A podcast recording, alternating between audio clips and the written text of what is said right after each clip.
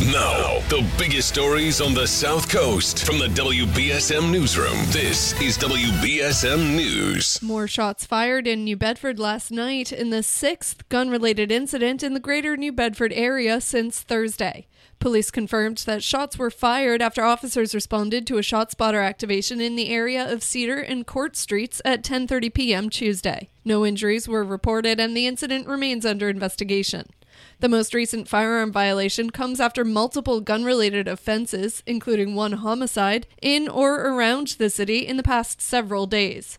On Friday, a man was fatally shot on Weld Street early in the morning before blank rounds were fired at a Brickenwood apartment. And an apparent gunfight between two groups took place in a Dartmouth Mall parking lot on Friday night, just after a carnival event. Meanwhile, a dog was killed in one of two shooting incidents on Sunday.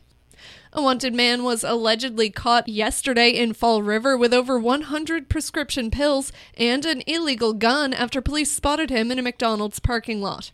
Police said at around 1:40 p.m. Tuesday, a patrol officer near the Brayton Avenue McDonald's saw 37-year-old Theodore Wilcox III leaving a car in the parking lot.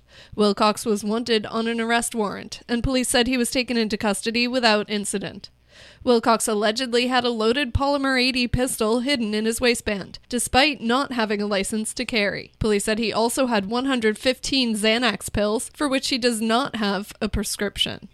A convicted felon from New Bedford will spend nearly five years in prison after he was sentenced this week for selling cocaine while illegally possessing a firearm. 32 year old Kyron Thompson pleaded guilty in December 2021 to one count of being a felon in possession of a firearm and ammunition, and one count of distributing and possessing cocaine. The U.S. Attorney's Office said Thompson was sentenced on Monday to 57 months, or four years and nine months, in prison and three years of supervised release. Due to multiple previous state convictions, including assault and battery, Thompson is barred from owning a firearm. In sports, the Red Sox hope to do it again tonight after shutting out the LA Angels last night at Fenway Park. And the Bruins are hoping to bounce back in Game 2 tonight from a disappointing loss against the Carolina Hurricanes.